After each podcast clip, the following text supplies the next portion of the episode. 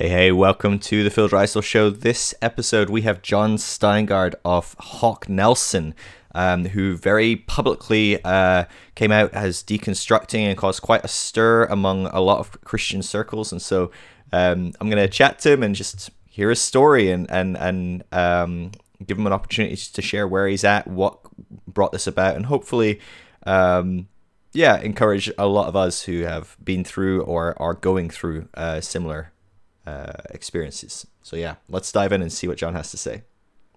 Hey, hey, how's it going? Yeah, I'm good. I'm good. I've just had some friends over and I feel charged, man. Like we've just been locked down, you know, like and it's just like seeing seeing yeah. people is a rare thing these days, except for on this, you know, which just, I know this is this uh, is great, right? So I, I, I like Zoom one on one, but like yeah. when you start trying to do your social groups on Zoom and you're like, dude, just kill me. You know, you, I, have never felt you feel like I miss my friends so much. I give anything to see my friends, and then they'll text and be like, "Let's do a group Zoom," and you're like, "Kill me now." No, I don't want to. And it's yeah. like, how can I have both those realities to be true at once? Yeah, yeah, that's awesome. Uh, where are you? Where are you located? Exactly? Manchester, in England. You're in Manchester. Oh, okay, yeah. cool. Yeah. Yeah. I mean, I knew you were in the UK. I just didn't know exactly where. Yeah, and where um, are you? You're on West Coast, right? Yeah, so I'm San Diego, um, just just yeah. just north of San Diego. Uh, Perfect. Kind of just before you get to Orange County. So perfect. Before yeah. Hell begins. Yeah, yeah, we're in a good spot. We're we're about ten minutes drive from the beach, and we're in this town called Vista, which like was not really a cool place to be when okay. we moved here but uh, it sort of suddenly became cool. You like, brought it up, like, man. Well, I don't. I can't take credit for it, but like the there was this downtown area that used to be just like pretty rough, and like there wasn't anything good there. And then since we we bought a house here like five years ago, and since then, like all these breweries and restaurants and like cool shops have come in there. Nice. And like all of a sudden, we're like, oh, this is like Pretty we're cool kind of in a hot spot now. yeah. And we probably wouldn't try to afford a house here now. So yeah, exactly. You've, you've, done well yeah. out of it. Yeah. so that's the right way to do it, right? Well, I mean, we just we stumbled into it. It, it yeah. definitely was not like a strategic thing for us, but I love it. But yeah. Cool. Oh man, are California's you, are you, one of my favorite places. So yeah. Oh, it's great, man. Um, I uh, I've been to the UK. I've been to London, but it was like such a short trip that I didn't right. feel like I got to really experience it. My wife uh, lived in Plymouth for a while. Okay, wow, yeah. So so she uh, you know she after high school she wanted to experience some life outside the U.S. She was born and raised Good here idea. in California. So she went and worked as a barmaid at a at a bar in Plymouth for a while. That'll do it. So that'll give yeah, you some life outside the U.S. it will. Yeah, that's hilarious. Yeah. Wow. Oh, that's awesome, man. Really cool. It's great to meet you. Yeah, I, you too, I'm really man. So, Thanks for reaching know, out. I, I, have to say, I, I, uh, we're just kind of rolling. I hope you don't mind this. is When I said I'm rolling, I'm rolling too. I have a, yeah, I have a C200 just like right up here that I'm, and I've got a boom mic here, and that is. You sound great. Um, so yeah. So that'll, I'll send that to you after. This, but, yeah. yeah. Perfect. No, that's great. But uh, I have to say, I, I had never even heard of you. Now I don't know if it's because of my bubble within Christianity. to be sure. fair, the name of your your band was it your band? Did you have a band or was it just your yes. name? Yes, it was. A, like it was, it was called Hawk Nelson. That's the right. the name of the band. And that rings a bell. Yeah. Well, I was like, I don't know who this guy is, but it was a big deal, like for a lot of Christians. I I assume that that's you were you were on the scene, like people knew you, and for I, you to I guess to a larger degree a than I thought. Oh. Um, yeah, I I've spent the last few weeks trying to ascertain why it was so uh, newsworthy, I guess. Right. And I feel like um, I, I feel like it's a couple of things. I think first, like there is at least in America, if you were in youth group between the years like 20, you know, t- 2004 to like 2010, if you're in youth group in anywhere in America during that time, being raised as a Christian, then you probably had heard our music, right? Uh, and knew our band. Uh, it just it was the sort of a cultural thing that just happened. We were right kind of music, right place, right time, and yeah, a lot of things connected. but a lot of people I find, like my age, for instance, I'm 36. A lot of people I find, like maybe listen to our first couple of records when they were in high school, but haven't thought about us much since. haven't since. kept and, up, yeah.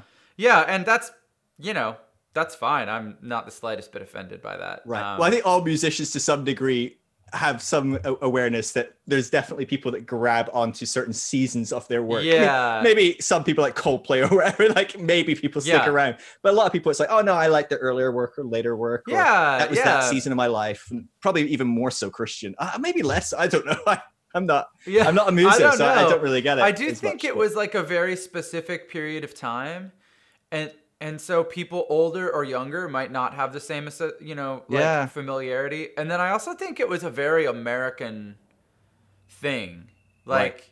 i do feel like there you like i do feel like we you know we did travel outside the us a good bit but the sort of you know ubiquity of the name was was really only in Christian circles US. in America. I feel like. Yeah. So, yeah. Have you found that the I, I'm, I'm diving into the deep end. We, we, we can go go for it. Bit, yeah, but, that's fine. But I'm just no, I'm fascinated. I've got so many things that have just popped into my head that I've I've, I've uh, been mulling over the last kind of couple of weeks since I did come across yeah. you.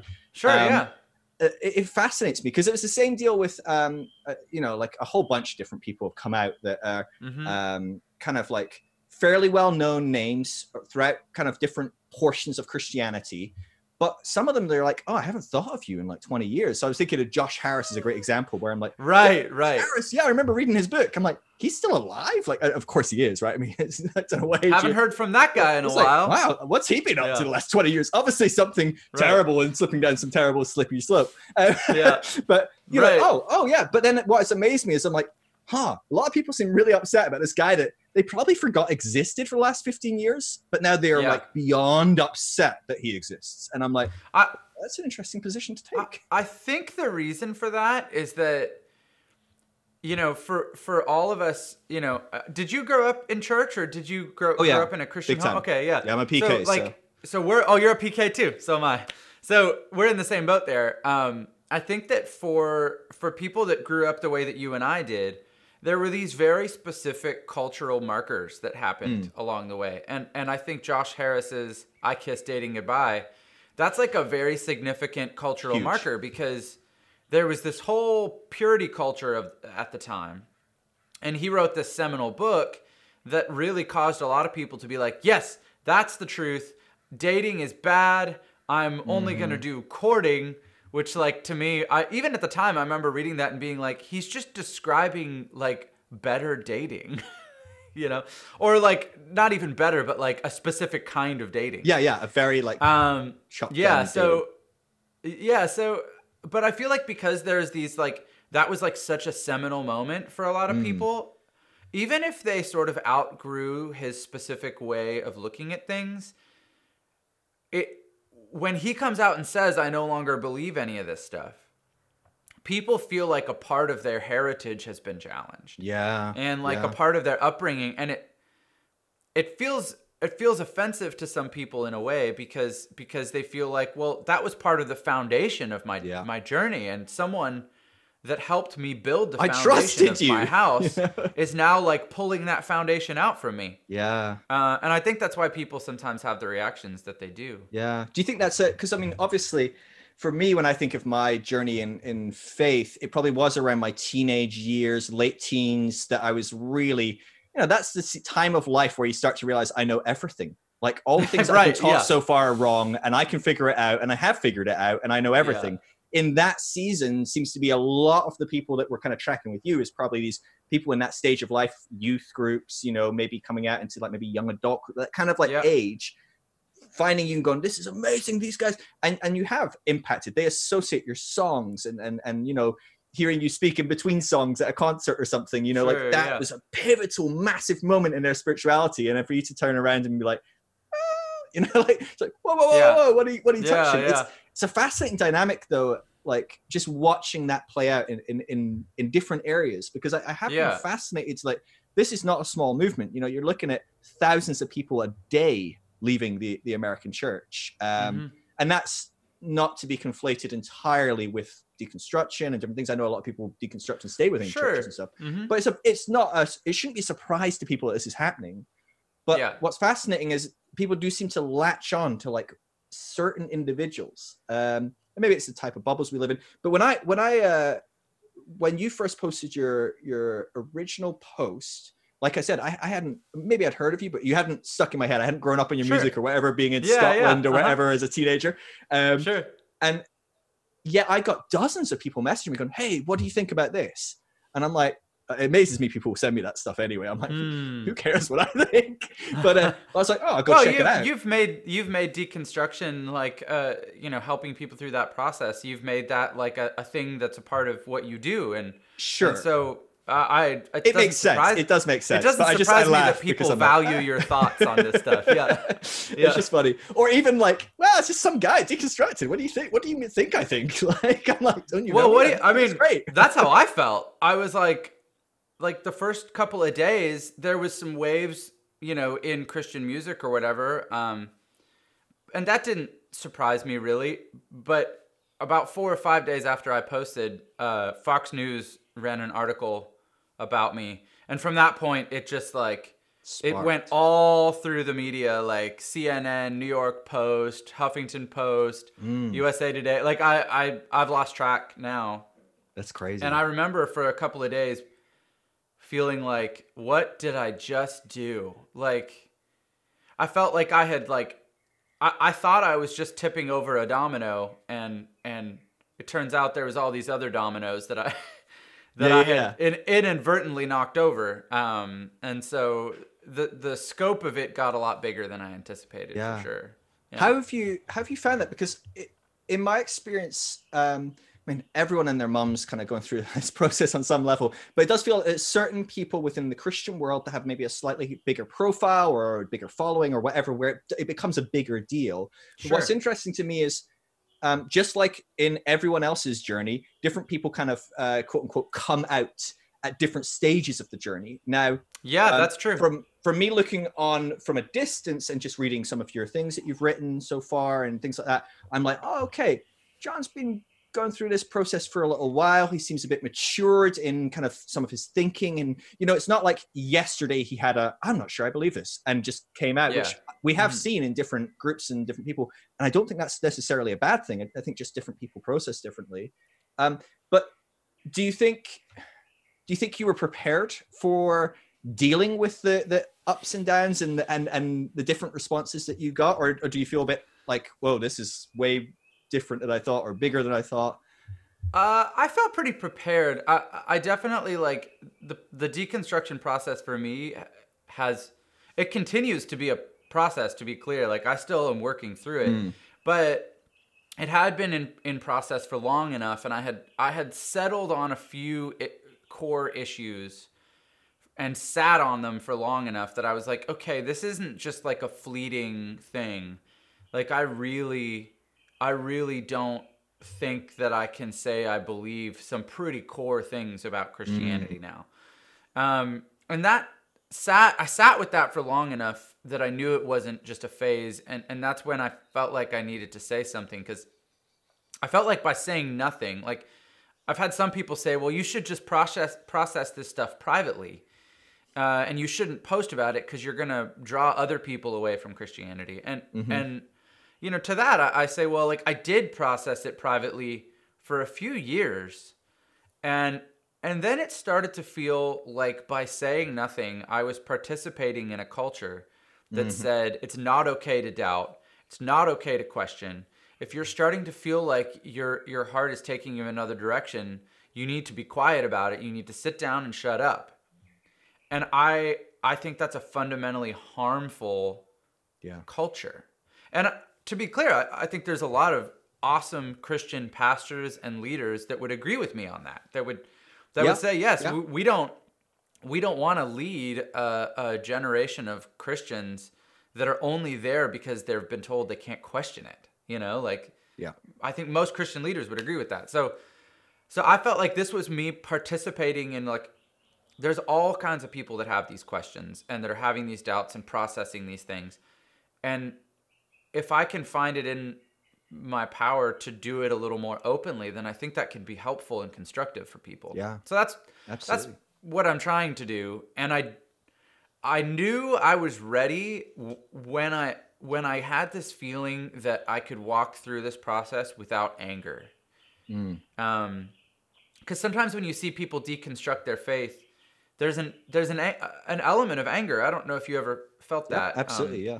And I I did at times for sure. Like, you know, there's so many reasons why you could find to be angry about it or bitter or resentful, but I felt like once I had worked through a lot of that stuff, um, I felt a little more ready to talk about it. And I think the place I'm coming from now is more like, look, like life is hard.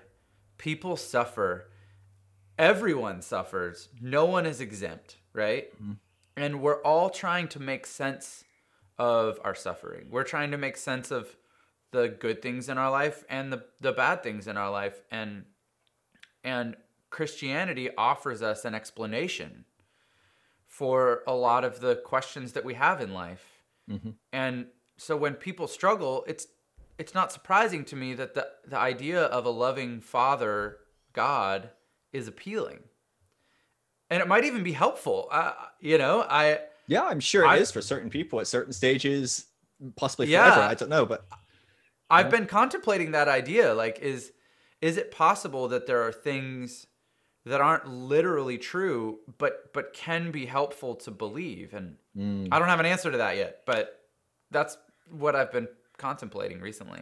Yeah, that's that's that's good. We should we should definitely go into that at some point because that'd be an interesting philosophical but the uh, problem, exploration. The problem is that once you get unplugged from the matrix, it's very difficult to go back. You can. It's, it's yeah. I mean, I was Cypher managed, right? But like, I mean, yeah. he had some sort of major issues, or he just wanted steak, right? But um, you know, it's it's it's really i mean the amount of conversation i daily have conversation with dozens of people that are going through this and it's fascinating how many people say i just wish i could go back like I, they, they genuinely are like i'm actually really not enjoying this this, this is what people don't get like so many different terms right oh they're just backsliding oh they just want an easier life or they right. like do you think this is easier like maybe yeah. for some, but like not for a lot of people. My entire choose to alienate their Christian. family and yeah, exactly. Yeah. Their family, their communities, their their work, their business. You know, like so much. Like this isn't a choice most people make intentionally. Uh, you know, um, it for so, a lot of people, it's not it's not a choice based on like. Oh yeah, this is an easier path. Like, because uh, sometimes when people say, "Oh, you must have sin in your life. You must really want to sin, and that's why you're justifying it."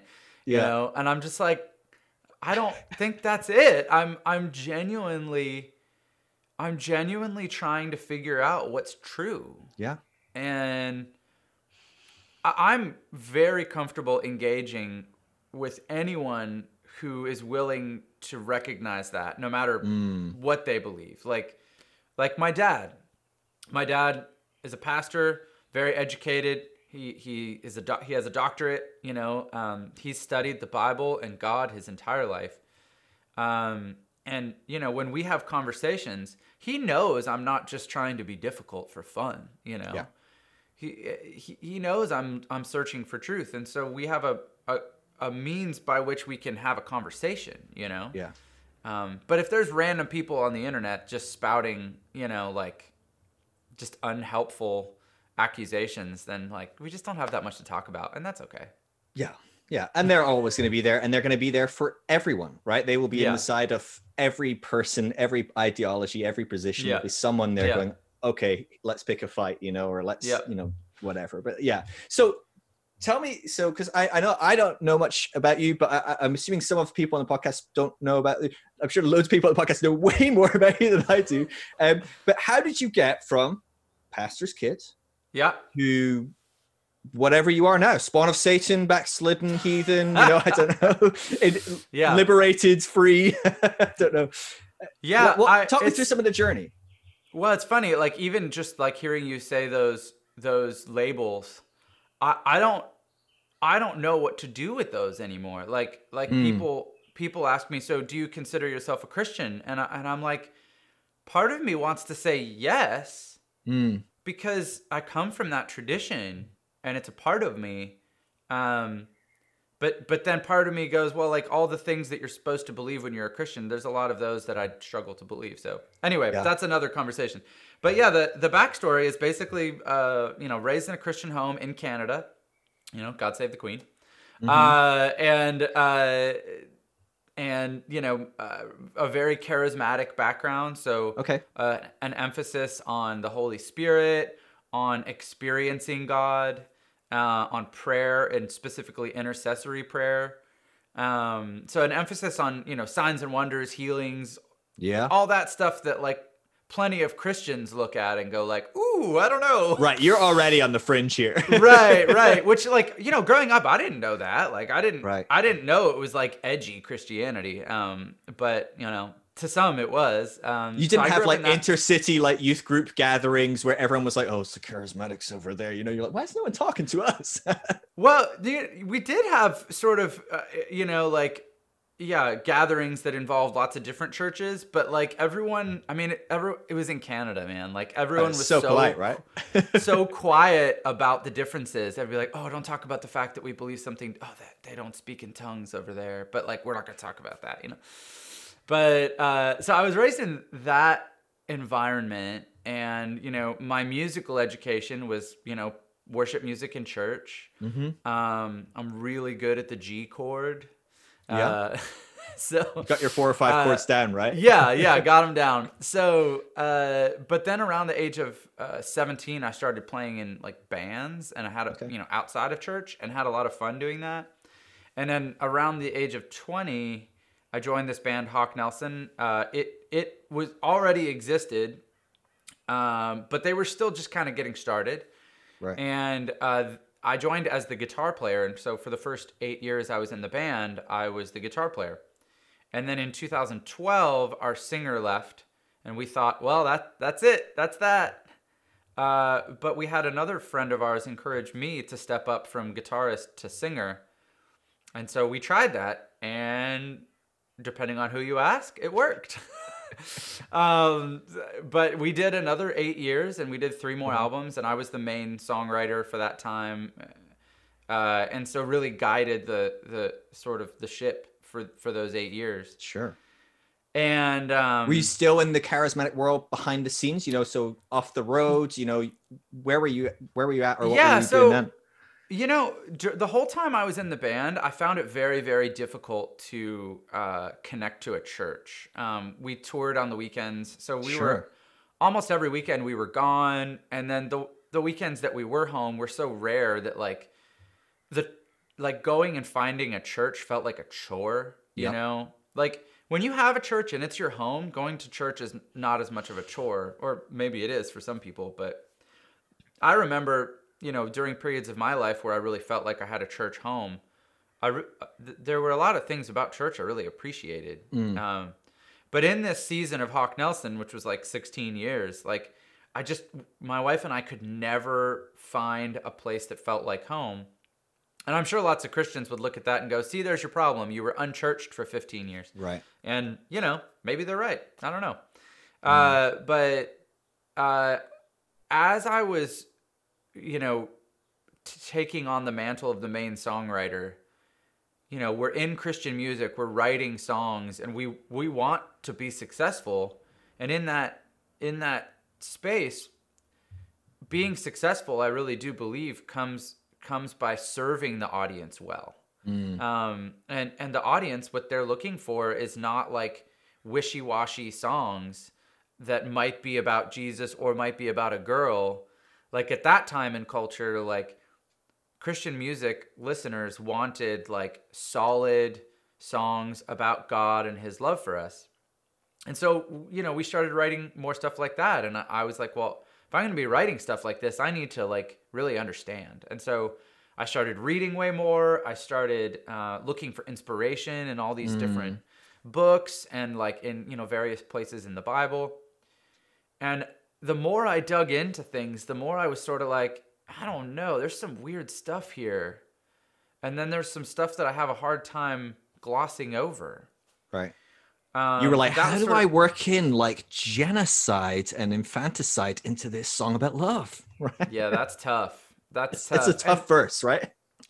Yeah, and I, you know, I had all these questions that began to bubble up, and and there's two tracks you know, to my deconstruction. I think for a lot of people this is true. Maybe it's true for you, but there's the like intellectual side, mm-hmm. and then the there's the experiential side. And so like I was I was deconstructing my faith on both of those tracks simultaneously. So like I was, you know, reading a lot of things that challenged my preconceived notions of what my beliefs beliefs were. But I was also experiencing things that that challenged my beliefs too. And um and you know, we can get into a- any of those things that you want to. I'll, I'll I'll let you sort of sort of sure. guide the conversation there here. So That sounds good. Well, what so when you talk about the, your experience because I think I've had lots of people talk on about the theological, and I think we all get bogged down on these um, topics of the intellectual stumbling blocks. It's very easy but, to get stuck. Yeah. And and it, and there's definitely common threads. So so me joking about like, well, God's like murdering left, right, and center, and like commanding horrible things and or sanctioning rape, and those are really common threads that everyone at some point goes, what What do we think about this? You know? Yeah, and like and slavery is fine all the way through the Bible too. Totally chill. Yeah. Even right into the New Testament, it's like, we gonna yep. talk about this yet? Now we'll we'll leave it for another fifteen hundred years. They'll get it eventually. Yeah. Right. We'll let them really ramp this up before we deal with it. Um, yeah. So you know, there's this there's common themes there, and and yet there are probably people's individual, you know, um, everyone has like a kind of like speciality where they go, no, no, I really got bogged down on this topic. But well, but you can usually have, people kind of have their things. favorite issues. Yeah, for sure. Yeah, of course. But what fascinates me is the experiential side. So like, mm. let's go into that first. Like, what? Sure. What was it that you were experiencing that was going? This doesn't add up, or this doesn't. Yeah. Seem to to click for me there were a, a number of things. And of course like wh- when you start talking about the experiential side it's very easy for people to respond with intellectual responses. Mm-hmm. and so and so i'm aware of a lot of those responses but just know i find them mostly very dissatisfying. So um, there were a number of experiences that i can i mean it was a progression for sure but uh, you know like one that sort of was a very early on one for me was in 2007 the supreme court of the united states ruled that uh, same-sex marriage was legal. Mm-hmm. and that was like a big win for the uh, lgbtq community. Huge. And i remember feeling like this feels like a good thing. Like i want to like in my gut like i want to i want to celebrate this because it mm. feels good. But there's no way I can say anything positive about this publicly without totally losing my career. Yeah. Yeah. And and I remember just noticing that disconnect and not being sure what to do with it. And and you know, same-sex marriage is not necessarily like the crux of my deconstruction, but it was a point that I noticed. Um, but a, a really big one was when I I did this uh, documentary on this people group in Uganda, and mm. and I'm totally aware of the trope of like you know a white dude goes to Africa and then comes back super disillusioned about what he saw. Like I aware I'm aware that I'm playing into that trope for sure, but I did see things that changed my perspective. I, I saw I saw suffering on uh, on a scale that I, I had never seen before, and I had a really hard time reconciling the idea of an all powerful, all loving God mm. with the suffering that I saw. And, you know, like I grew up in this charismatic environment where it was like, God is so loving and so attentive to us that he answers even our smallest prayers. Like yeah. I pulled into church this morning and I was late and I didn't th- think I'd find a parking spot and I prayed, God, give me a parking spot. And there one was. And so, like, he answers those prayers. But, like, these people are suffering in ways that are unimaginable to me. yeah. And God's not answering those prayers and that was really hard for me to deal with. Um, mm. And I know there are intellectual answers to, yeah. well, to there always know, the is, problem of evil. Always, someone's got some way to right. rationalize it, but but I just remember being there, being like, okay, either there's a lot I don't understand about God, or is a simpler explanation that he's just not there and that I feel like is what really kicked off like the the biggest sort of season of deconstruction for me. Sure. What what was that like? Because I know for um I I'm not massively in touch with my emotions. Like something called alexithymia, so I don't know what emotions I'm having until after the fact. I have to like look really? go, "Huh, I was angry then, or I was upset, or sad." Or so That's I, really interesting. In my deconstruction, it was very intellectual. Okay. I went through a lot of experiential stuff and a lot of emotional stuff, but I can only really kind of like recognize that on um on looking upon it rather than in the moment so so for me like because I, I, I, deal with people week in week out i'm working with hundreds of people and talking them through this process and helping them and guiding them so i can I, i'm very aware of the process and i'm very aware that for the vast majority of people like those moments are huge but for yeah. me I, I, didn't experience that as much i'm always fascinated by people's like so that's that- interesting so your your deconstruction was more intellectual and the experiential side sort of came in later for you? It it was experiential for me. So the thing is I get sad, I get happy. I just don't know I'm those things until later. Whoa, so I I, okay. I only on upon looking back, or my wife will say to me, Phil, are you okay? You feel you, you just feel a bit down. And I'm like, huh. And I'll like kind of think about my day and I'll be like, yeah, I've been really low all day. Gosh. That's really interesting. interesting. So yeah. so it, it, I, it was a very emotional process for me, the, the, deconstruction, but I wasn't as in tune with it and aware of it. So it's only in, in kind of looking upon it and going, oh, yeah, I guess I was really upset by that, or I guess I was a little scared by that, or whatever. Mm. But I'm always fascinated by people's journeys because to me, um, I guess I, I, didn't have that awareness in the time of just how mm. X, Y, or Z that moment was. But it feels to me that what you're saying there of like just even entertaining in your head, okay, one of the options here on the table, and it feels like a pretty solid option, is there's no God.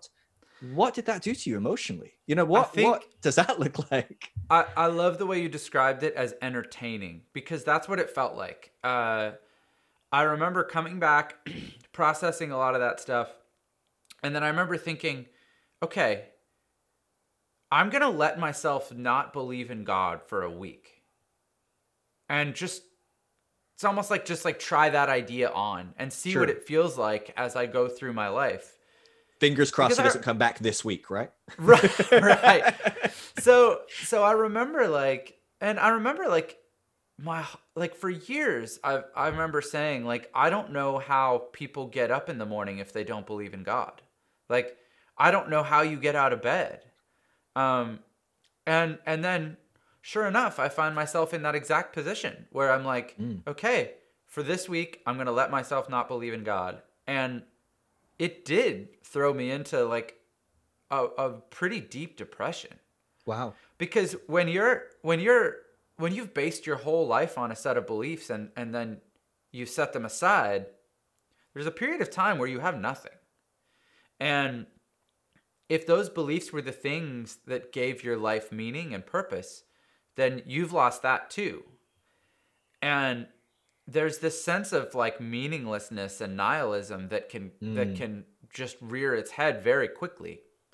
And it wasn't until I I discovered existentialism that that I was able to sort of like get my feet under me again. And uh, you know, for for those listening, I'm sure a lot are familiar with existentialism, but it's the idea that that life has no inherent meaning, but you you you have the ability to create meaning for yourself. So like mm-hmm. Camus is someone that I like. Albert Camus it was a writer that I really uh, appreciated from that perspective. And, mm. um, and uh, I don't know if you're familiar. I think you're probably familiar with Peter Rollins. Uh, but yes, yeah, he he talks about Camus a, a, good bit. So. Yeah.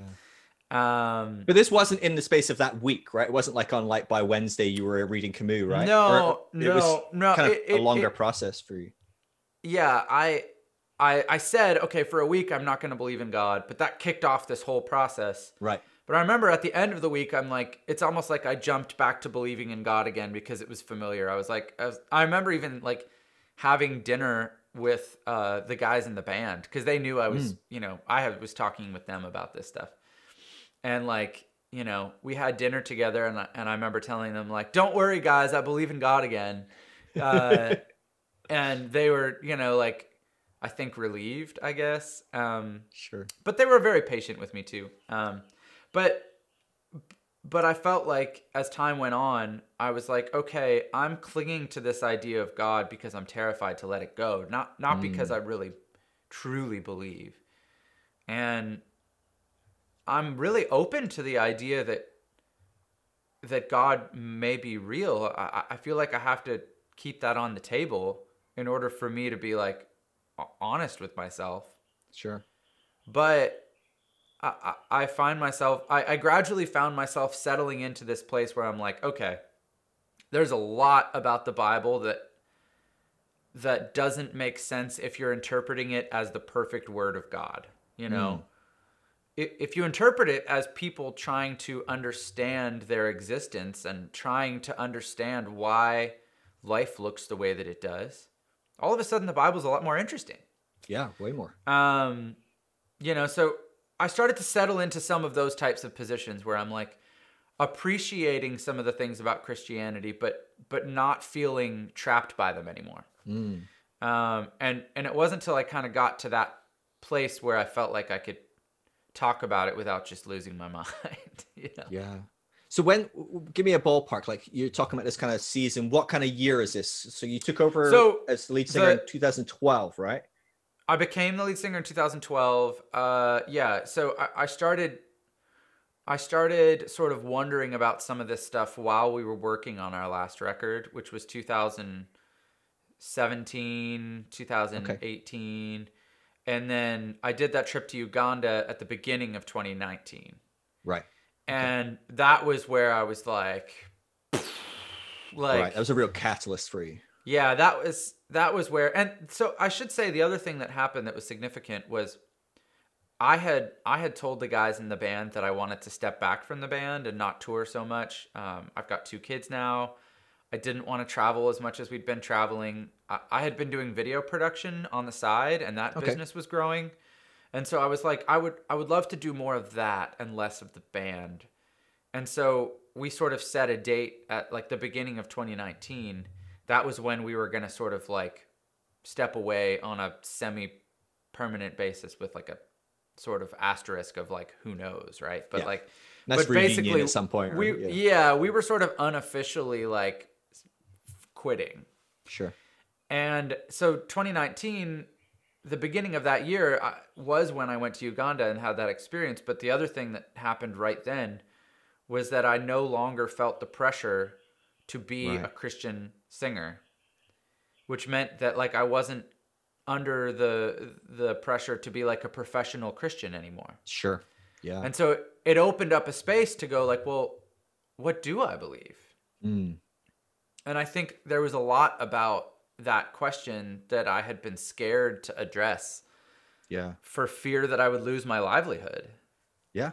Yeah. And, that, and, that's really like, that makes a lot of sense. Like a lot of people poo poo like pastors and different people. And I'm like, I talk to these people behind the scenes. Trust me, there's a lot of them going through this. And they literally, yes, and straight out of college, not even sometimes even out of college, sometimes straight out of high school, they're like maybe the pastor's kid and they just get the church. Welcome to nepotism, you know?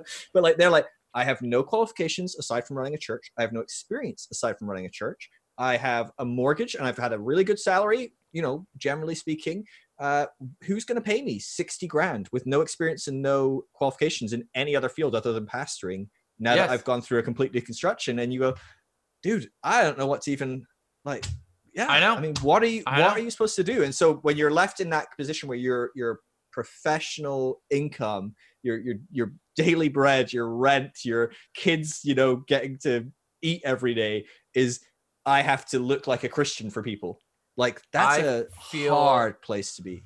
I feel so much empathy for mm. pastors, for Christian, you know, celebrities, um, because they are in a position where they're like, they can't really question stuff. No, you know. Um, well, they're the people with the answers on the whole. It's, well, it's not even like that's a terrifying thing when the person you go to for yeah. the answers is going, actually, I'm not sure. That's one thing that's scary. Just to have a leader saying, I'm not sure about that. Whole nother thing to go, I'm actually not sure about much these days. I'm yeah. questioning everything. Like, yeah. You're giving other people existential, never mind your own existential crisis, right? You know, yeah. you're, yeah, you're giving other people an, it's, and I, I do notice too that like, this is just my gut feeling. So I'm sure plenty of people will uh, argue with me anecdotally on this, but I do notice that when someone voices questions and doubts, mm. I, I feel like someone who's very secure in their faith tends to respond to those questions and doubts with a lot of grace and a lot of kindness. And, mm. and, and I've, I've seen plenty of that. But I've also seen people that respond with absolute vitriol. Yeah. And and anger and like how dare you? And my suspicion is that those people are responding that way because something about the questions deeply terrifies them. And and maybe they find the questions legitimate or maybe they have their own questions and doubts. And their their response I suspect has very little to do with me. You know, mm-hmm. if, if I'm the questioner in this scenario, I think it has it has everything to do with them feeling threatened by these things because they're not secure in their belief system either. You yeah. know, and they're going on some level, consciously or unconsciously, they're like, yeah, that that question's kind of a big problem. But if I don't have an answer to it, it threatens my livelihood. It threatens mm-hmm. my belief system. And so when people feel threatened, they lash out. Yeah. Yeah, absolutely. something that happens a lot. Yeah. Yeah. Well, you see it again and again, and, and you see it in big leaders as well, who should probably mm-hmm. be the most secure, the most, you know, well known. They know everything, you know, like they've studied this, they've got their doctorates and master's degrees, they've been teaching it for 20 years. But one other person that's a big enough deal that enough people might listen to this person and I better get on Twitter and tweet farewell right. Bell or whatever. You know, it's like, oh, oh, you can go, oh, that says a lot more about you tweet. than it says about Rob, right? Yeah. That doesn't yes, really say does. much about Rob at all, but it just says yeah. you're scared. Yeah. You're really, really scared right now that you have to write someone off so your audience doesn't listen to him. And, oh, and to sell Rob more books. I, I also think, yeah, sure. Uh, I think there's also like a false dichotomy going on there. Like I think a lot of like believers that respond to someone who's deconstructing their faith. Uh, I'll, I'll, like let's take Rob Bell for an example. Like a lot of people have criticized Rob Bell and say like and said like, "Hey, you're leading people away from God." Mm-hmm.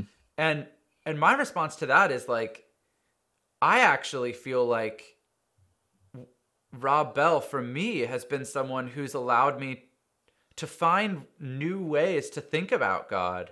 Yeah. Uh, in instead of the alternative being nothing, right? Yeah. And so like, and so I would say to a lot of you evangelical Christians, like Rob Bell, uh, from my perspective, is not leading people away from God. He's looking, you know, he's speaking to people who would otherwise not be willing to believe at all. Yeah. And he's going like, "Hey, there's more going on here there's something about the human story that's connected to this sense of the infinite.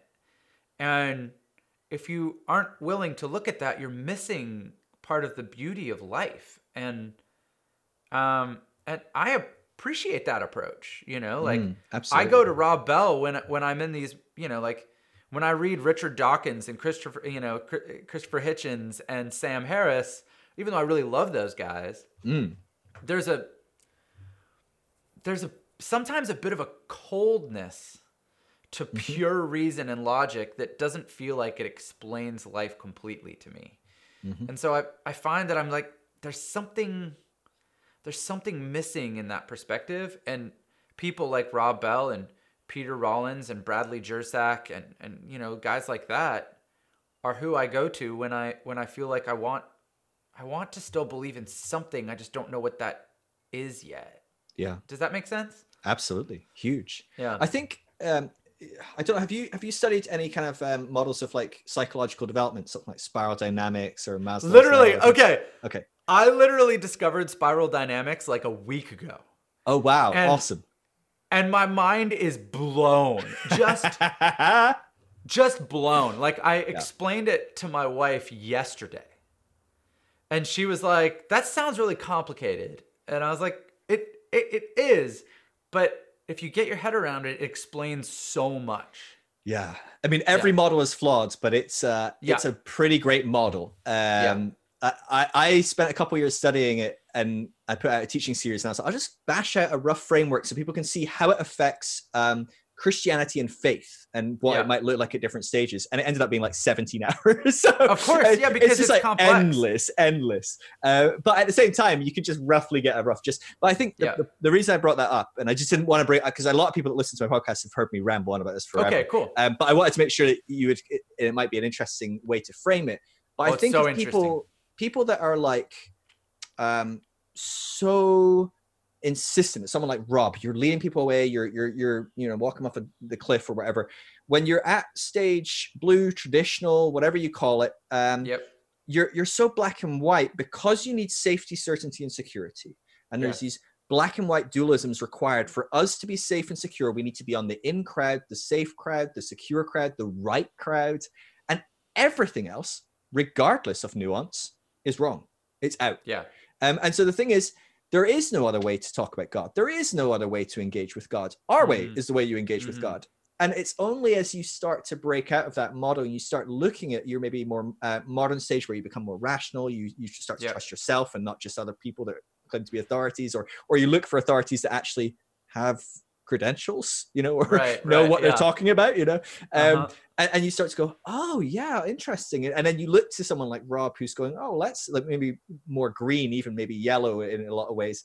Um, you know, yeah. looking at things much more openly, much less dualistically. Um, but you can't have a conversation between those two groups in a sense. You, you can, um, or at least there's, you'll, you'll there's, sit. There's always going to be a disconnect. Yeah. Yeah, and, and, and um, it's one thing for when people have developed enough to maybe to like later stages, yellow, integral stage, they can rationalize and see the stages people are at and, and come and meet them where they are. And, mm-hmm. and if you've seen Rob do interviews, he does this really well, much yes. to his uh, pain and and the limitations of what he's given. Um, but when you see him sitting down in an interview and they've brought in someone that's very stage blue to have a conversation, Rob can handle that on some level, but he's also aware this is never going to go well for me. This is never yeah. going to lead because the other person at stage they can only talk about the Bible as an absolute word of God. They can only talk yeah. about these things as if there's a black and a white and an in and an out. And so Rob's immediately using language that just is a completely different language. Um, yeah. And so I just think, and it's it's, it's speaking to people who are ready to hear it, right? Yeah. Like, like, like I remember I, I actually met Rob years ago at a at a a show um, there was this big Christian tour called Winter Jam that we were a part of, and we played a show in Michigan. Now this is back before Love Wins. It's okay. back before before the church basically disowned him. Sure. Uh, but I remember he was invited to come and speak at a little chapel, and um, he. I don't remember exactly how he said it, but he gave us this little message, and it basically I don't remember what the message was either, but but at the beginning, he he's like instead of giving a sermon or a message, what he did is he got up and he said, "You know, there's this been there's this thing I've been thinking about, and honestly, it's kind of messing me up, and I want to tell you because I want it to mess you up too." And and and then he began to tell this biblical story, and I I don't remember the story, and I don't remember the point either, but I remember walking away being like I have never thought about the gospel that way. And and I remember just being like it was a moment where I was steeped in, you know, if we're talking spiral dynamics, mm. I was steeped in blue. And he was showing me something orange.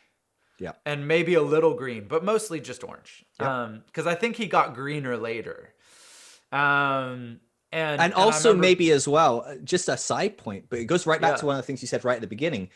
I think Rob's a lot more aware of where his audience are and therefore what they need. So we were talking about can you teach someone something unhelpful, but actually it's the most helpful thing they are ready yeah. for and it is helpful for them. And so if he's going into somewhere that like it's like, oh, this place is blue as hell like i'm not going to go in there and start you know teaching about you know like i don't know put down your guns you know stop voting right link, leaning no, i don't know save the in. whales. He's going to go okay how do i just start tiptoeing into the well, next i felt like i felt like he came in and just went like oh so you guys think that your thought process is super ordered and that you have all the answers? How about this? Boop. And then he walked out. Uh, and and I remember like just being like, oh, there's more going on here. There's more to wow. this story. Um, but yeah, I I, cool. I think that um, I think that, dude, spiral dynamics is. I mean, I'm in the middle of it, blowing my mind right now. So, um, I, I feel like I have I have more to learn about it, but it, it does cool. help explain a lot of the stuff that I've experienced and a lot that I've seen. Yeah. Nice. Yeah. What are you What are you reading and and and watching and stuff to to learn? Well, right.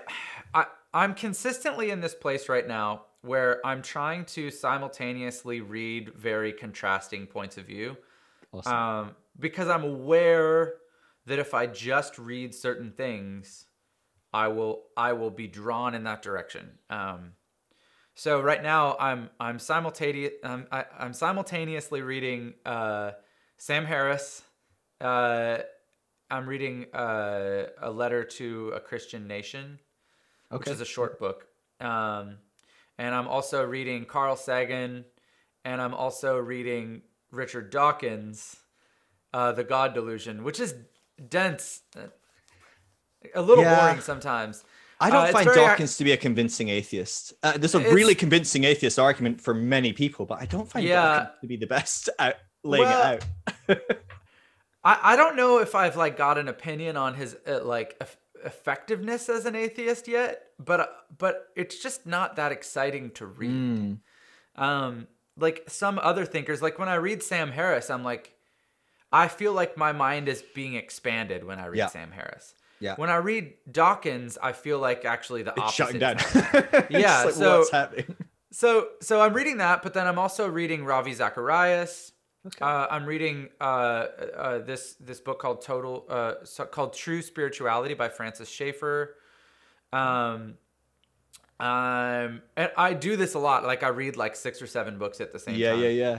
Uh, I'm going see which kind of grabs you or whatever. It, yeah, yeah, just run with it. Uh, I'm going back to um, uh, the idolatry of God by Peter Rollins.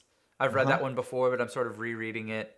Um, what we talk about when we talk about God by Rob Bell. Mm-hmm. Kind of skimming. I've read that before, but I'm skimming it again. Um, believe it or not, I'm actually like I'm reading the Bible more recently.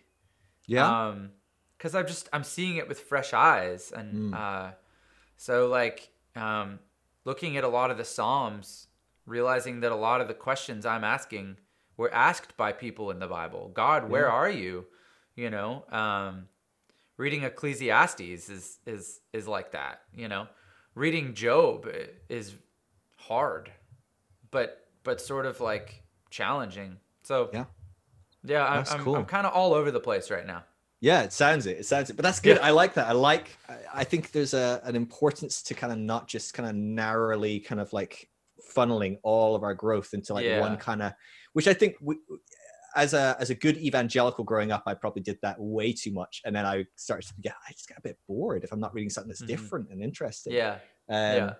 But yeah, absolutely. So who who were some of your big kind of um, and this might play more into the kind of intellectual side than the yeah. experiential side. But sure, that's who fine. were some of the people that were starting to really shape your thinking as you were deconstructing it, or at least kind of um, soothe the the itch or give you some answers yeah. that you were like, at least along the journey, you were like, oh, actually, that does make me feel a bit more content, a bit happier. It gives me some sort of directionality. Or well, I know we've guys? already talked about Rob Bell. That was a he was a big one for me more on the like I like I sort of said before, like like more on the side of like I needed new perspectives on God in order to be able to hold on to the idea of God at all, you mm. know? Um, and so with Rob, I feel like he does a good job of of not always explicitly saying exactly what he thinks about, you know, like he doesn't really a- address apologetics, really. Yeah. Um, and and I think that's very intentional. And sometimes with him, I'm sort of like, why don't you just like talk about it? Like, what do you think? But now I understand he's trying to leave room for different people to have different experiences, lead them in different directions, yeah. and those directions could be different but still healthy for people. Um, so so Rob Bell was definitely you know uh, one of those people that I read. Um, uh, Brad uh, Bradley Jersak wrote this book called "Her Gates Will Never Be Shut." It's great, really and, good book on hell.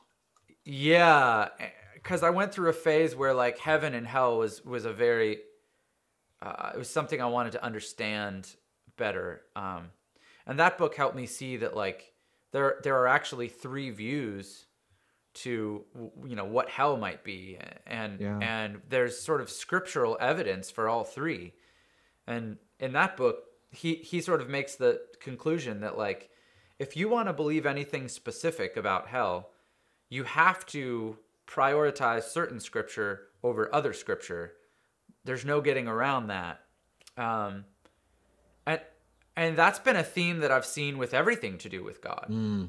it's like there's so many possible interpretations um, that that like in order f- to believe anything in particular you have to like prioritize certain ideas over other ideas. And that makes me go like we all just come back to our experience don't you think? Yep. like what have i experienced in life and what do i believe based on those experiences? And then we go and f- rationalize. Then we go and find scriptural you know support for what we emotionally and experientially believe. Yeah.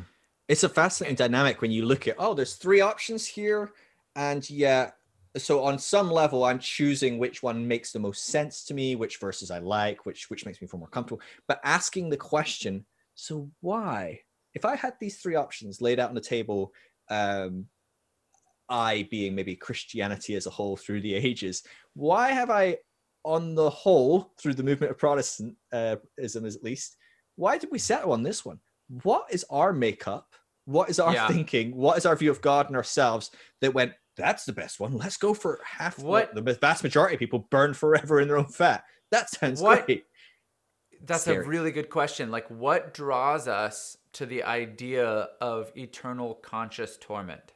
Yeah. And I mean, I have a guess my my guess is that people they they accept specific beliefs in God and heaven and hell because it provides an answer for a question that they have.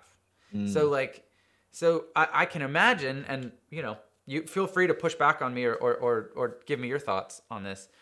But I can imagine that you know for for a large part of the Bible it's written from the perspective of the underdog, right? Mm-hmm. The the you know the the Hebrews were constantly being conquered, enslaved, experiencing oppression. Um, the early Christian church experienced persecution and oppression according to the New Testament. Again, like you can get into the merit of the writings. That's a separate sure. conversation, but. Um, but the Bible is very often written from the perspective of the underdog, and yeah. so, what is the underdog experiencing? The underdog is experiencing oppression, people treating them badly. Um, and very often, like, you know, Chris Rock has this joke, you know, he, he says, you know, everyone always says, oh, bad people, you know, they're going to get theirs. And Chris Rock is like, no, they ain't. Nope. Sometimes they don't get theirs. And that's the story of the underdog. Like, I can yeah. imagine whole groups of people being oppressed and noticing that like their oppressors never experience consequences. They get away with it. And so mm-hmm. I could understand why they would be drawn to this picture of like, well, in eternity, those people are going to go to hell and burn forever. Yeah. And we'll finally get our rewards that we never And we'll get our reward in heaven. And and so that's an example of a dynamic where I can see I can see why people chose to believe in that idea of heaven and hell because it it felt like justice yeah. in a time where they didn't feel like they were experiencing justice. Yeah. And and I I that makes sense to me, you know. I mean, that's one of the main narratives throughout the Old Testament. You mean you mentioned Job, I mean, half the half the prophets are going, God, what the fuck? Like, we're being good and we're getting shit all over. And then you got all these terrible people and they're just like living it up in mansions and like, you know, yeah. have their, you know, 100 concubines and all these cows and camels and all the things that everyone wants in life, cows and camels. Yeah. Um, like, that's terrible to me. Concubines as well. I'm like, no, no, no, too much. I'm, I'm good. I'm good. Right. Um, but like, you know, it's like, what is this? You know, and, and what's interesting is they don't particularly have a, a that kind of view of the afterlife for quite a long time. It takes a long time for them to yeah rationalize this together. That's just what's quite fascinating to me. To me, I'm like, that's kind of fairly obvious primitive answer um, in my mm-hmm. mind. I'm like, oh yeah, let's just create an afterlife. Bad people go there, they suffer. We go to yeah. a good place. That makes me feel better. Definitely yeah. e- eases us up. It's a great solution if you if you want to spread propaganda as a powerful bad person. I would yeah. definitely get that in the mix because it, it allows people to be like, ah, yeah, okay, well, they are bad and they're not getting their des- what they deserve, and but there's no point in rising up. We'll get ours eventually, and they'll get theirs eventually. Mm. I don't know. It's, it's an interesting, interesting. dynamic. I hadn't thought about it in that um, light before. Yeah. When you look at how terrible most of the leaders were throughout the history of right. Jewish um, culture um, in the Bible's times, anyway. Um, but yeah, it's, it's really fascinating. It's, it's and it and it highlights. Uh, did you ever watch Kevin Miller's Hellbound? No, I didn't. You should go check it out. It's, it's yeah. fantastic. It's a documentary. He talks to like a million different people. You know, he talks Brad Jersak's featured heavily on it. Different people, oh, Michael cool. Hardin, loads of people. But he gets other people like Mike Bickle, Mark Driscoll. I mean, like really, it's fantastic asking them all about um hell. You know, hell and what what do you think? What what are different views? What do you think about these different views and um and different things? But he he really hammers home like I think, well, he, I don't know if that was his intention. I won't say it's his intention. I had him on the podcast. I probably should have asked about it. I was talking about a new documentary called JES USA. Talks about the conflation of uh, Christianity and American wow Americanity. What a really what a really title. good documentary. It's amazing, genius. That's um, a brilliant title. Oh, that's poignant. It's, it's worth checking out as well. It's, it's like yeah. eight dollars or something to, to buy right now on like yeah. or whatever. But um, uh, but so I, I was talking about that and and violence and and all sorts of different stuff and nationalism rather than hell because uh, that's quite an old documentary but the thing that really sparked for me was just realizing how how revolutionary restorative justice is mm. still mm-hmm. even though it was a very clear theme running through some of the bible and being mm-hmm. explored mm-hmm. philosophically at that time especially by christians which you would yeah. argue is the underpinning of Christianity as a concept of restoration rather than yeah. punishment. Um, but it's still revolutionary for us. Even today, like that's the biggest kickback when you start talking about how and dismantling it is we go, but we need people to be punished. We need right. people to burn. Like, what right. about Hitler? What about that pedophile? What about that rapist? What about that murderer? We cannot fathom the concept of them being restored and healed and and getting getting theirs yeah. being a good thing. Um, yeah. and and, and even you know even for believers like like there like it there's a there's a verse that talks about uh, you know i can't remember the reference but it's you know in christ you know he will reconcile all things unto himself. That's a pretty like clear statement. Yeah you know it feels very all, universal. Yeah he's saying all things will be reconciled to to and so like all things like everyone everything that seems to be what it's indicating and and you know if for the, yeah. it's it, it is funny when you make biblical arguments because i feel like it's a little unfair because I, I don't look at the bible as the literal word of god so someone can't use it against me as an argument Right, but, but you'll still talking, point it there. Thing. But if they believe, if they believe that the Bible is the like inerrant word of God, then I can use it in an argument against them. So it's sort of unfair. Like I have a tool that they don't have funny. in these conversations. but but that's a that's really the benefit concept. of that's the benefit, I guess, of taking the position that I've taken. So yeah, yeah. So how, how have you found? Um, obviously, this is something that you've done quite publicly recently. Has kind of come out yeah. and, and do this process. But presumably, you know, you've been walking this out with people closer to you in your life. You know, mm-hmm. how how was this for your wife? I'm assuming, you know, I'm assuming you're a good Christian boy and you got married and, you know, and like, you know, so like, assuming she's got some sort of faith. How yep. is it for your mm-hmm. family? You know, your, your yeah. dad's like, it, it feels like, uh, in my experience, it can be a very problematic, um, it can be for sure. And, situation. And there are, there are elements of it that have been really challenging for my family. Um, luckily like my wife is in the exact same place that i am wow. she is also a pastor's kid also raised in a charismatic environment you know also is going through her own process of deconstruction mm. she she tends to not read nonfiction as much as i do so so she's a little bit less like on the intellectual side and a lot more on the experiential side um, but she's she's right there, you know, with me, and we talk about right. this stuff every day. Um, so I'm I'm really grateful that it hasn't put a strain on our marriage. If anything, yeah. in, in, some ways, it's been something we've walked through together, and it's made us stronger. That's awesome. Um, but but like my parents and my brother and sister, her parents and her brothers and sister, they you know they're all Christian. Wow. Um, most of them very involved at their churches. So this has been hard for them. We've had yeah.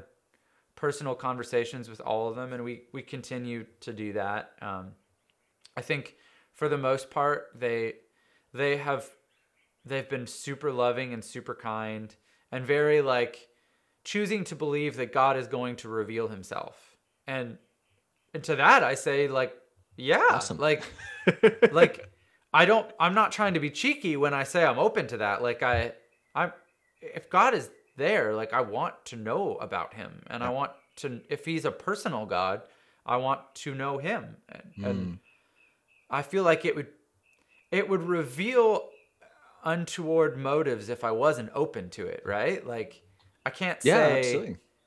I can't say that I'm genuinely seeking truth and also say, well, I wouldn't be open to the idea of a God. Yeah. Um, but I'm also stubborn, and so I, I'm like, uh, I I am open to the idea of God being there. I just won't. I won't just manufacture that belief in my mind. Yeah. For, for any reason. So. Yeah. It's it's tough, isn't it? I, I have a friend. So I grew up in um, a, a myriad of different types of Christianity, but I was in the charismatic world for quite a while um, and I have a friend that went to ministry school with me in the charismatic world, and mm-hmm. um, also stuff. And he he came with me one time to church a few years later, and he he he's long kind of gone, ah, not really gonna um, do that anymore, and it's not where I'm at. And and I was probably in the same place, but I was still going along to church because I, I I love the community there, and I really wanted to be a part of it. I wanted to make this place a better place. I wanted to have the relationships I had. But he was in there, and he was like you could see him in the worship and he was like you know he's like he close his eyes and like be like he's like he turns to me he's like phil he's like like that i could turn this on.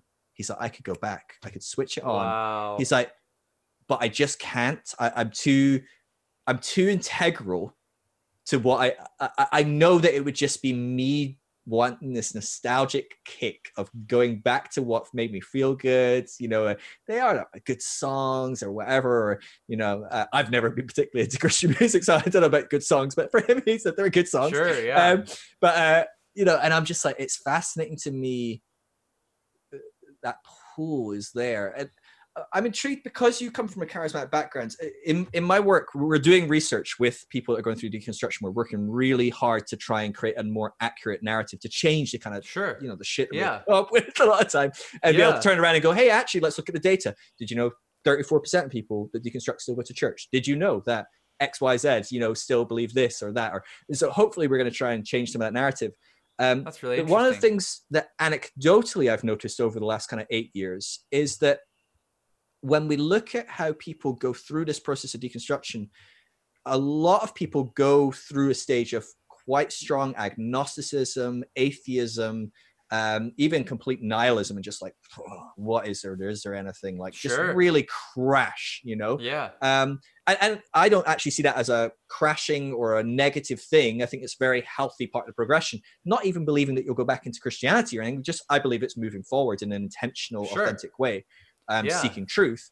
Um, some people stay in those places, agnosticism, atheism. Some people become a bit more certain about certain beliefs about the divine and, and, start rebuilding some form of Christianity or some form of faith or spirituality. Other people stay within a, a atheism of some sort.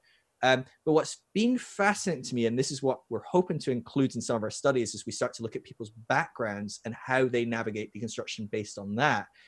It, anecdotally, people that are from Pentecostal and charismatic experiences. Over the eight last eight years i've talked to thousands of people hmm. tend to go through a stage of uh, that stage of being very unsure of letting go of christianity but very rarely become atheist. Almost always hold on to hmm. some sort of agnosticism. And That's i wonder if it, a lot of it is because it's such an experiential movement i was just going to say that. How have you navigated the fact I, i'm assuming growing up in a charismatic church you've seen things like healings and prophecies and God speaking and, and, and you know different people now look back on that and and describe it differently, rationalize it differently, right. hold on to it differently. How have you kind of navigated having a an exposure to a, a type of Christianity that has been very in your face, you know, signs yeah. and wonders, you know, it's harder to go, you know, it's, it's easy when it's a, a very dry liturgical, there wasn't anything particularly miraculous happening and going, eh, there's not much there. It's a lot harder yeah. in my mind to let go of yes. a lot of those other things. Well, you know, for me, it's it's layered and complex. So I, I I did come from a very charismatic background. I saw lots of things. In retrospect, I, I don't feel like I saw anything that can't be explained.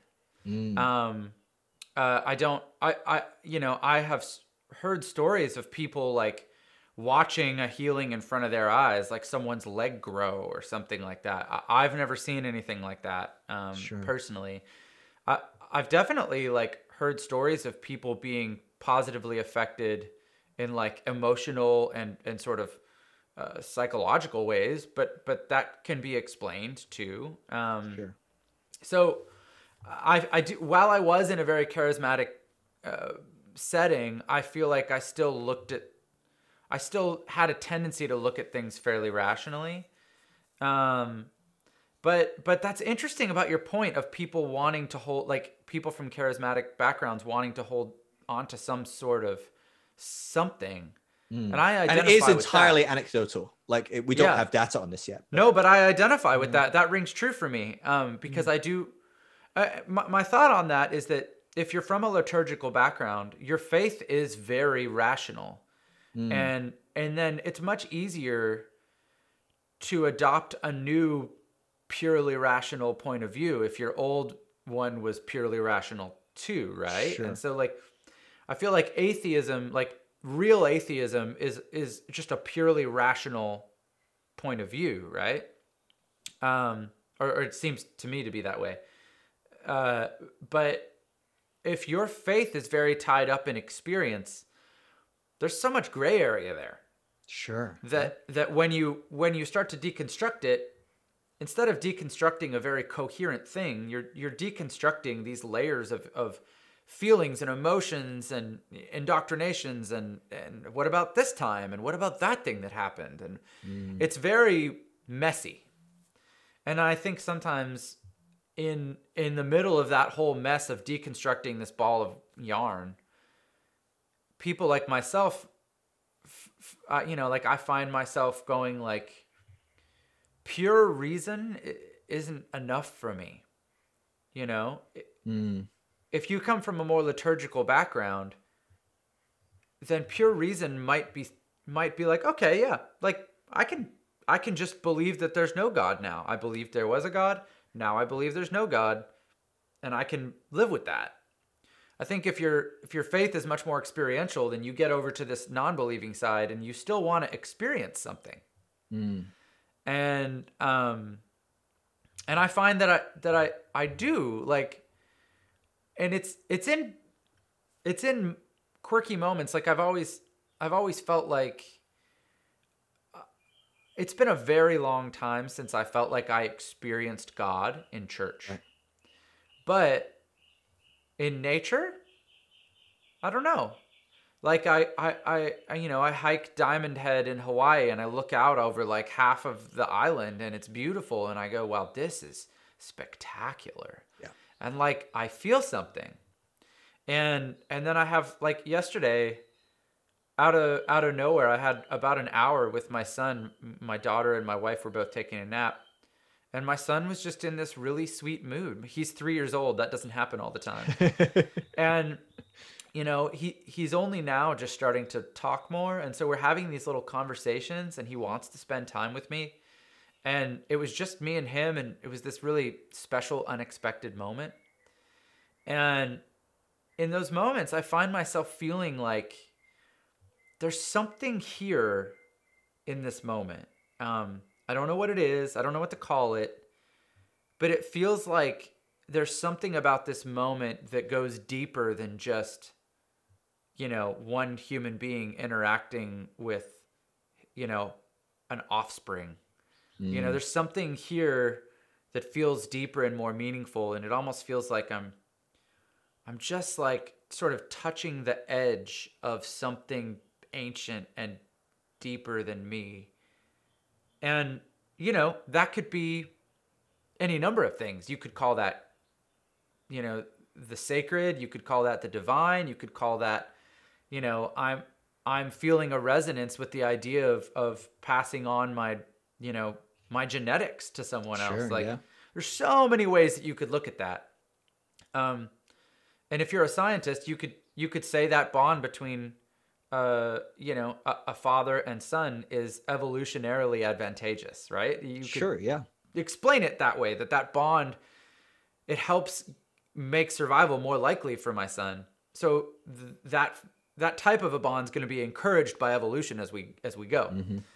Uh, so I, I I think a rational person who just wants to behave, you know, and like look at life through through reason could look at it that way and and that is fine.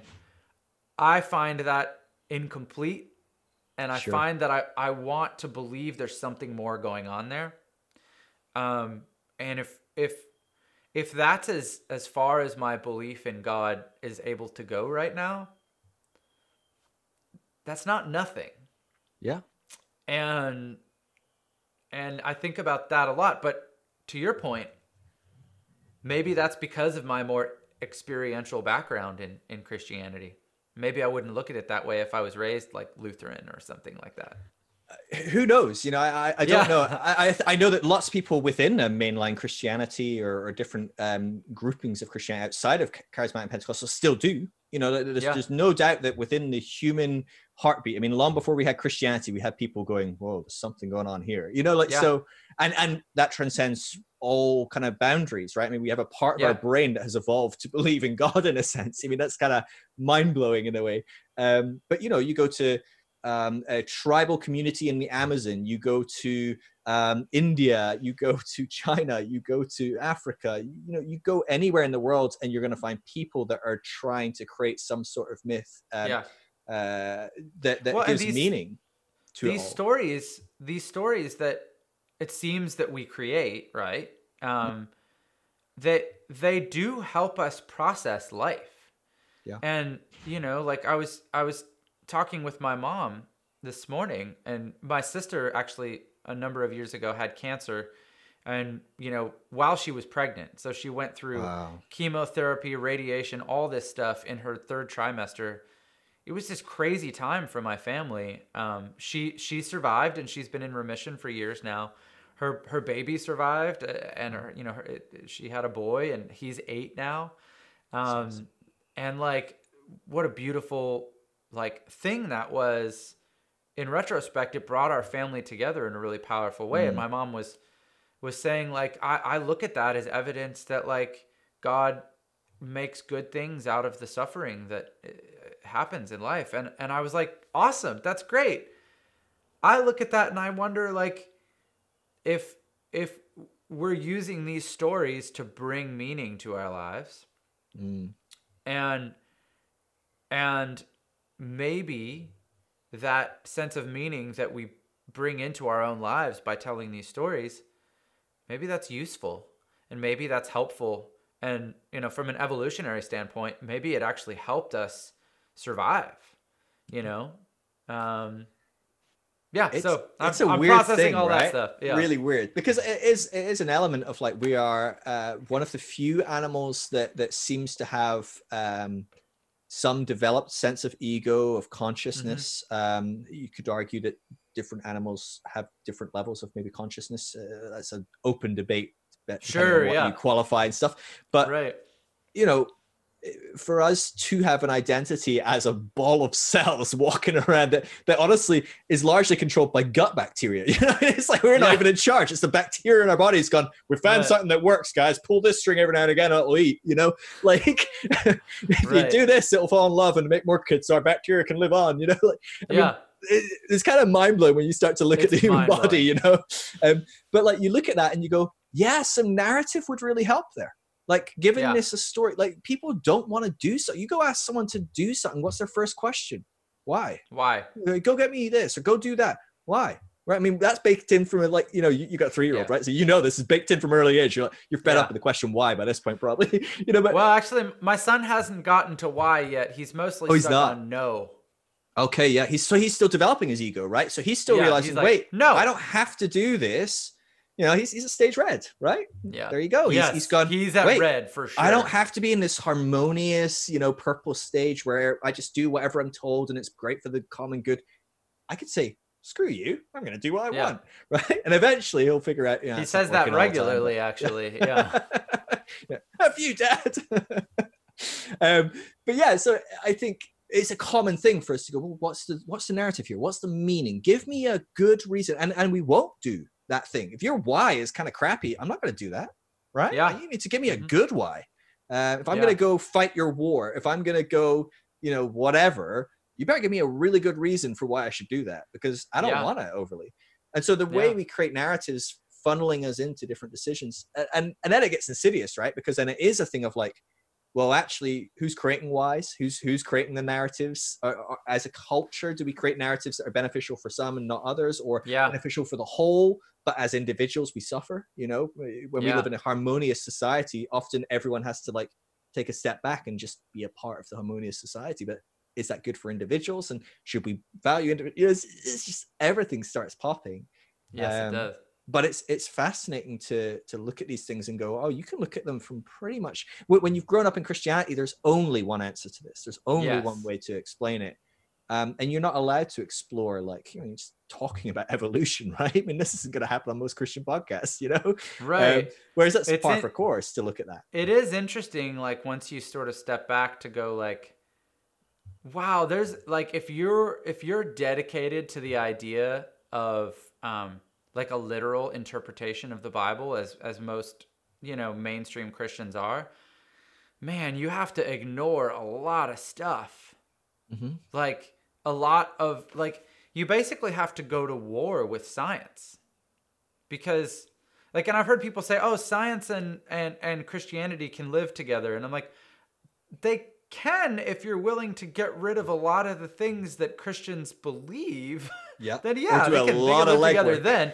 Yeah, yeah. It's like my process hasn't been so much, you know, like you know, deconstructing one image of God into another. It's more just been like asking like, "Hey, is is faith sort of something that we created in order to explain the things we saw around us using mm-hmm. the information we had at the time. And and and has it been useful? And and I think that I think that it largely has been. I mean certainly it's created a lot of problems too. Like yeah. like you know you look at the crusades or the inquisition or you know people being burned at the stake for you know being witches. Like obviously christianity has been used in some horrible ways but it's also it's also been really useful in in a lot of ways and you know when you think about loving people uh, well if you think about sacrificing for people and making your life about others mm. um, jesus in a lot of ways was a very good example of that um, yeah. and and so yeah i i i have a, a hard time throwing the entire baby and bathwater out. So yeah, I I sort of find myself trying to sift through the bits of it, you know. Yeah. Have you have you explored um, myths outside of, of the Jewish Christian tradition? Has that been something that you've been interested in, or yeah, not? Yeah, I read. Uh, I should tell you, I probably only have a couple of minutes left. Oh yeah, cool. We can we can wrap up for sure. Uh, I yeah, I I I have a I I figured we'd talk for maybe an hour, hour and a half, and and Perfect. um, I have a, a thing at ten. I'm sorry. No problem at all. We can wrap um, up for sure. But I'll, I'll, still answer that question. I just wanted to. Yeah. I don't, you, I don't know if you'll cut that out, but um, no, no, it's good. We, we can get roll. I'm pretty sure. Uh, but uh, oh yeah, other other beliefs. Uh, I, I I did go through a season where I was studying a lot of other religions because I was like, okay, well, what's what about all these? Like, these people believe this stuff as much as everyone I know believes Christianity. Mm. Um, I was really stunned to find the roots of Islam being so so tied to Judaism and Christianity. Um, that was super fascinating to me. Um, I, I, looked into the Vedic texts from the Hindu faith. That was super interesting. Um, Buddhism probably jumped out at me the most. Uh, okay.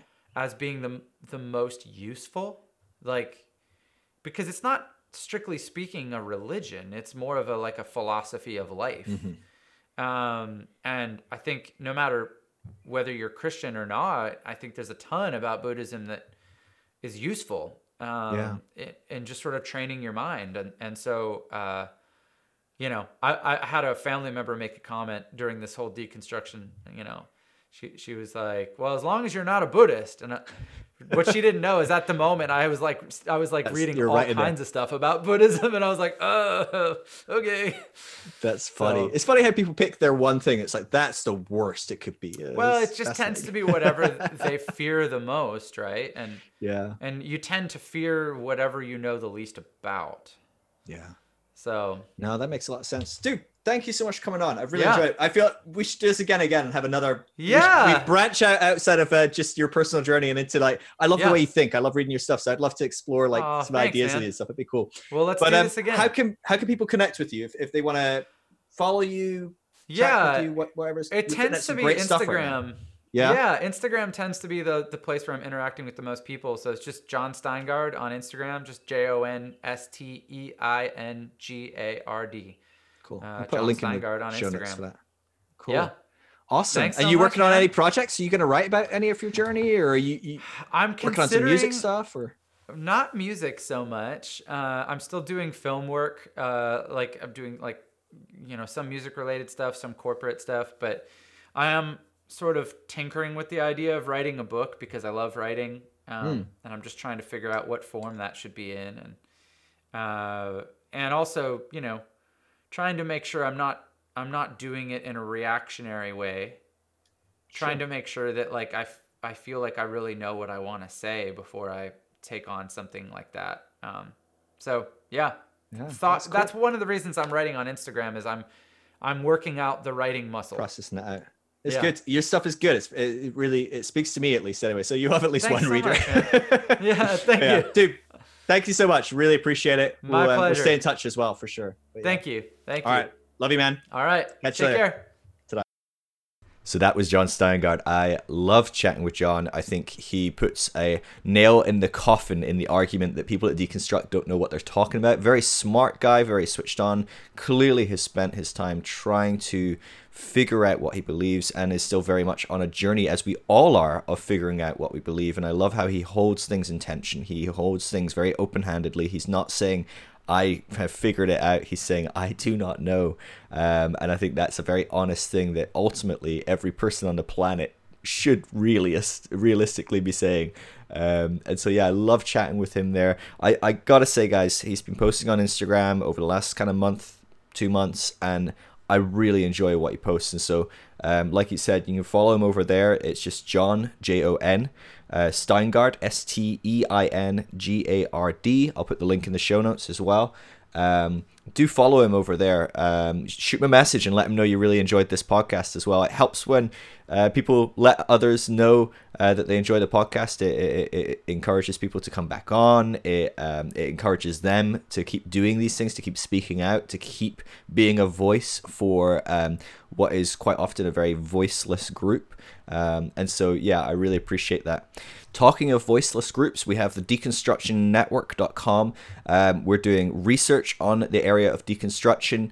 Um, you know, so many people out there are speaking for the group that are deconstructing, and most of them are pastors, are uh, church leaders, are behind denominations, or whatever, and they're not themselves deconstructing, and they paint this group in a broad stroke that is generally speaking very inaccurate. And so we're putting out data on what deconstruction Christians are actually like um, and collecting that data to produce reports and produce um, uh, infographics and all sorts of stuff that people can use to um, clearly show through data that things are not as they are typically presented and we hope to give a voice to people that are deconstructing uh, through that mechanism. And so if you're deconstructing and you'd like to be a part of our research, check out the deconstructionnetwork.com.